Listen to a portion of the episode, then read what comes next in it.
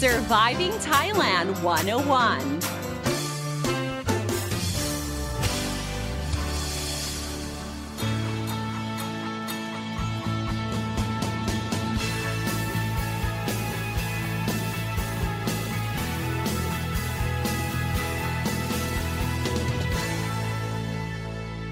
Hey guys, thank you so much for tuning in to Surviving Thailand 101. I'm your host, Fido and Sini, here to break down helpful tips and advice so travelers and expats can have a fantastic time here in Thailand and avoid common cultural faux pas.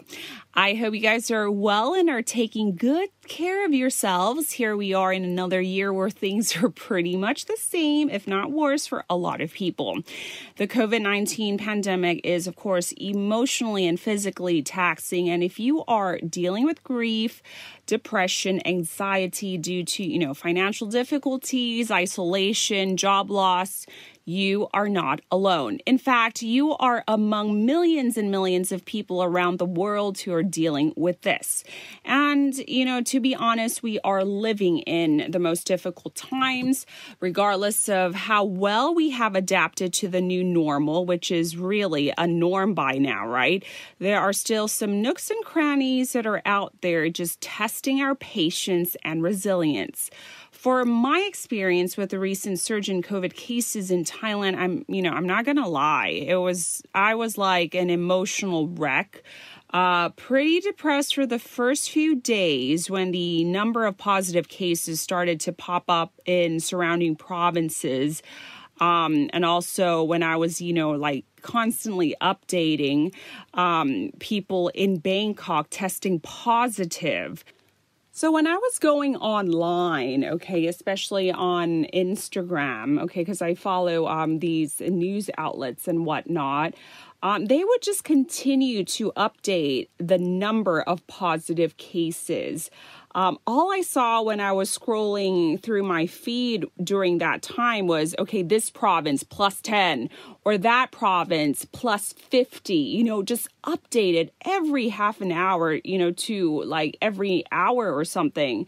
And with people, you know, allowed to move freely, okay, unless you're living in provinces that the lockdown measures were imposed, the feeling of um, the unknown and uncertainty and the feeling that you know the virus is beyond our control it just you know brought me down so hard. It it, it made me really anxious and really stressed out.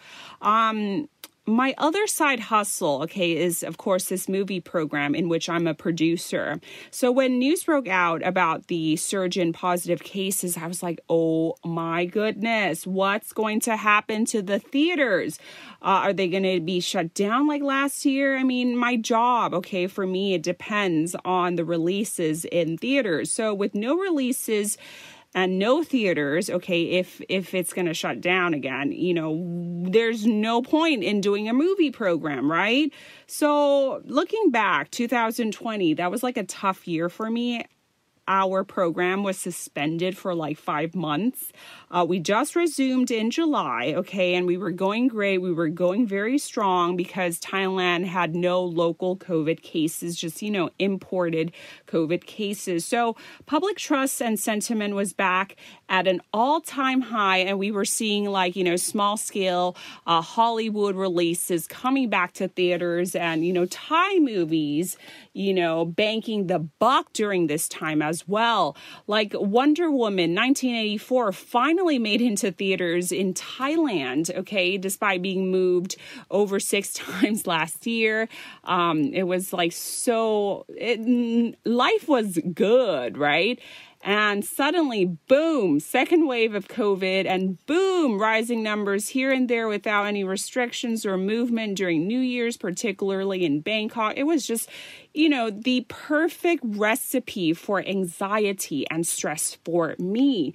And I don't know what it is about human nature, but we're more inclined to consume and remember and be addictive to uh, negative news more than positive news. I mean, there I was just doom scrolling unhealthy news about these new cases popping up, reading out the timeline of this COVID positive patients, and, you know, just wondering whether or not I have it or what to do if I have it, you know? So, uh, just to keep you in the loop, you guys, doom scrolling is basically the act of consuming large quantity of negative online news, typically without pause, you know, and this kind of wrecks your mental health, okay, of you that is addicted or consuming it. And I know the trigger of our depression, anxiety, and negativity, it stems from our, you know, social media habits these days. Take it from me. Um, I learned it the hard way and I had to kind of like detach myself from social media. I mean, particularly doom scrolling is absolutely unhealthy for you mentally and you know we we really need our mental health to function in our life and our work. So put those phones down, iPads and computers, and check this episode of Surviving Thailand 101 because we're here to give you tips on how to stay positive during COVID 19. Number one, make time for exercise. Um, I remember the time I was suffering from insomnia at the beginning of the pandemic, as soon as my uh, movie program was temporarily suspended. Because, um, you know, it was affecting my finances too, you know, to be real. So I was down in the dumps and I was like really depressed that it was, you know, so much that it was affecting my sleep at night. And it was really bad too. I would get really sleepy early as around 7 or 8 p.m. at night and I would wake up at midnight to go to the toilet and unable to fall back to sleep or my mind would be just racing okay with with um, stuff that happened during the day and whatnot um, until morning so it was really tough and it just went on for months um, it wasn't good, of course, for my mood or the performance of of my work. Um, I, I, got to the point where I needed help. Um, I actually went to a shrink to, you know, sort it out and I had to rearrange my home habits as well. So, um, even though I was working from home, okay, it was absolutely unhealthy to, you know, be glued to social media for a glimpse of other people's lives or, you know, doom scrolling for negative news. So instead, okay, um, what I did, okay, and it personally helped me a lot was I uh, spent a portion of my time to go exercise outside and, you know, did a 30 minute jog. Um, I would do this daily if I can. Um, if I'm too lazy to go outside, I would just do, you know, indoor yoga, watching sessions of my teacher's yoga class through Facebook. And from my personal experience, I felt more positive after um, these small changes, okay? Um, and this is, of course, because, you know, exercise, they release endorphins and it makes you feel positive and good. Um, in fact, according to Dr. Brendan Stubbs of King's College London, if you don't exercise, um, the activity that improves your mental health drops, um, increasing the risk of anxiety and depression. Okay. He also said that think of this as a brain fertilizer, which helps parts of your brain regenerate. So, you know, even short periods of activity can make a difference as well, such as going for a brisk walk outside, doing gardening, you know, just to keep your mind and your body physically active, right?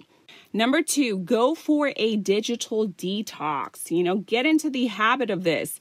I mean, spare at least one hour of your day to put all the technology gadgets, you know, away and, you know, go read a book, wash your hair, whip up those hair treatments, or put on those, you know, Korean facial masks uh, cut your nails, finish a, a jigsaw puzzle. I mean, my point is we don't need to be hooked on our gadgets all the time, right?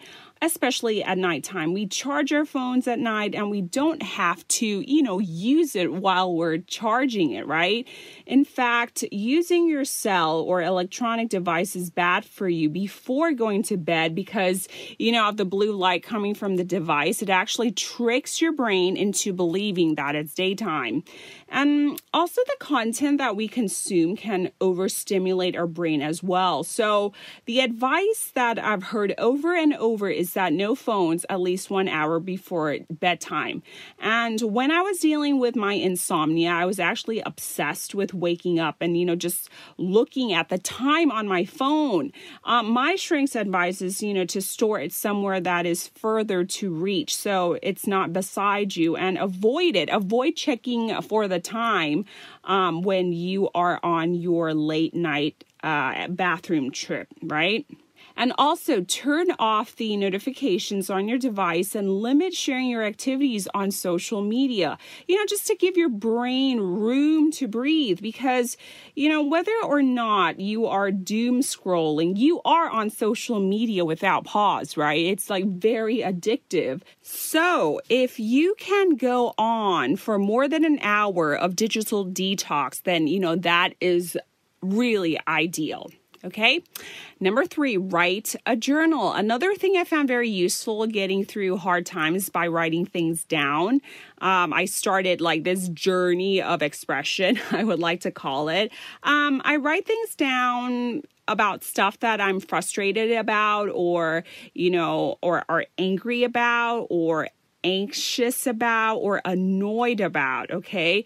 Um, or you can like take the positive route. That's also ideal as well about things that, you know, you're grateful for. So you can like start a journal on that as well.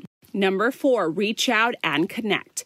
Even though we might feel disconnected and isolated, but it's important to reach out and connect with our loved ones and friends, especially with positive people. So, connecting through video chat is probably the most convenient way, even though, you know, we might be living alone, but it's important, okay, not to feel alone. All right.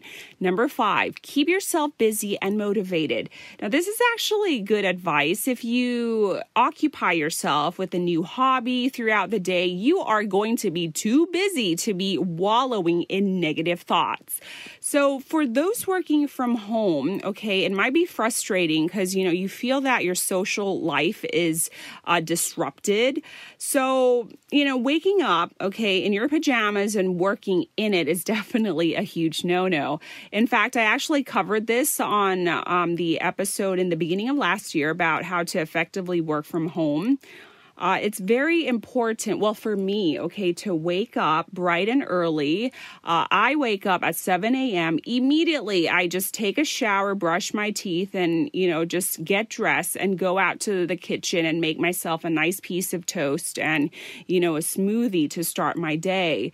Working from home is a vacation if we treat it to be a vacation. So, to avoid falling into, you know, the procrastination loop, laziness, or a slippery slope into depression, we need to treat it like we're going to work. So, personal hygiene on point, and hey, if it helps, put on makeup or draw those eyebrows or, you know, shave and brush your hair because you never know when there's going to be an emergency Zoom conference later on, right?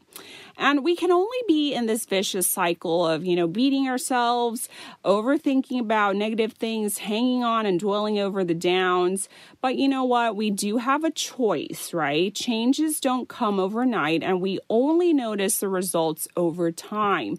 As for me, you know what? I am far from perfect. You know, I am still a work in progress, but I do try to make at least, you know, incremental changes to, you know, my toxic habits we all have that, right? Sometimes if I need to, I cry it out just because, you know, it's just a bit too much bottled in.